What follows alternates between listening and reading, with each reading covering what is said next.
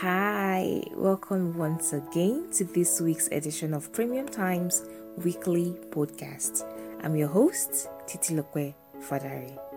Events of this week will certainly give a Hollywood blockbuster a run for its money. And oh, Salah is over. There is a new tailor plug in town, and in case you want to look good in any native attire, Supercop Abba Kyari is your sure bet. Mr. Kyari's tailoring hustle became the talk of the town when internet fraudster Ramon Abbas, who many know as Hushpuppi, who is currently held by the FBI, accused him of taking bribes from him. Mr. Kyari quickly took to his social media pages to put up a not too convincing defense. He said he only helped connect Gucci Crazy Hushpuppi to a tailor after the later said he liked a native attire worn by Mr. Kyari. Perhaps Hushpuppi may have mistaken larger than life Kyari for a celebrity because the police social media habit of flaunting his private life and putting showy posts is uncharacteristic of security operatives. The United States government is pressing charges against Mr. Kyari and it is seeking to arrest the popular policeman. They accused him of abating a $1.1 million cyber fraud spearheaded by Hushpuppi. What role did Kyari play in the scandal? Did he get money truly? If he did, how much? How did he meet Hushpuppi? Is he aware of Hushpuppi's life of fraud?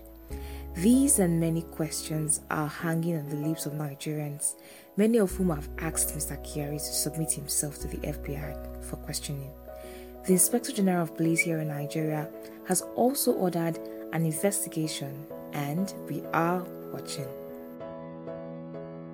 In other news, Nigeria's federal government said at least three in every four inmates in its custodial centers are awaiting trial. In other words, the nation's prisons are overcrowded because with a maximum capacity of 57,278 inmates, the centers have a total population of 68,747 inmates.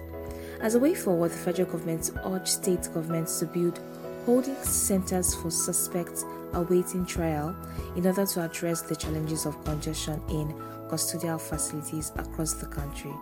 Mr. Aregbesola, the Minister of Interior, urged state governments to work with federal government in addressing the challenges as an overwhelming majority of inmates in custody were state offenders being tried by other respective state governments. Well, as terrorists whom we like to call bandits are kidnapping and forcing their victims to pay ransoms, so are they throwing up surprises right in the president's state of Katsina. In the past week, they released a woman and her son after her husband, Umar Tukur, paid 2.5 million naira as ransom. Residents said when they were to release a duo, they decided to select four out of a group of 28 people they had been holding for 67 days, saying they released them as Salah gifts to their community in Katsina State. The freed persons who had been taken to the hospital for medical checkup narrated their ordeals with the criminals and how heartless they acted. If this is happening in the president's state, where he had just returned from the Salah break, it is best to imagine how it could be elsewhere.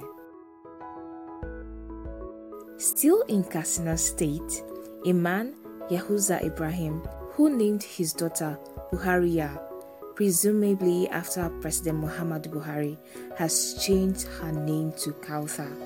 He said this is because the president has failed to fulfill his campaign promises. In a video clip of Mr. Ibrahim, who is from Jibia local government area of Katsina State, said his admiration for Mr. Buhari made him name his daughter Buhariya. A clear, harrowing case of what he ordered as against what he got has now turned Mr. Ibrahim's awe for Buhari sore, and the president has lost the goodwill he had for him. According to Mr. Ibrahim, the president has not fulfilled any of his campaign promises. He added that he has now realized the president is not capable of achieving anything. Such is life. Okay, as always, this edition was written by Yusuf Akinpelu. I am Titi Lope Fadari. See you next week. And please do not forget if you like this podcast, please share and favorite. And also visit www.premiumtimesng.com to catch the latest edition of this podcast series. I can't wait to read from you.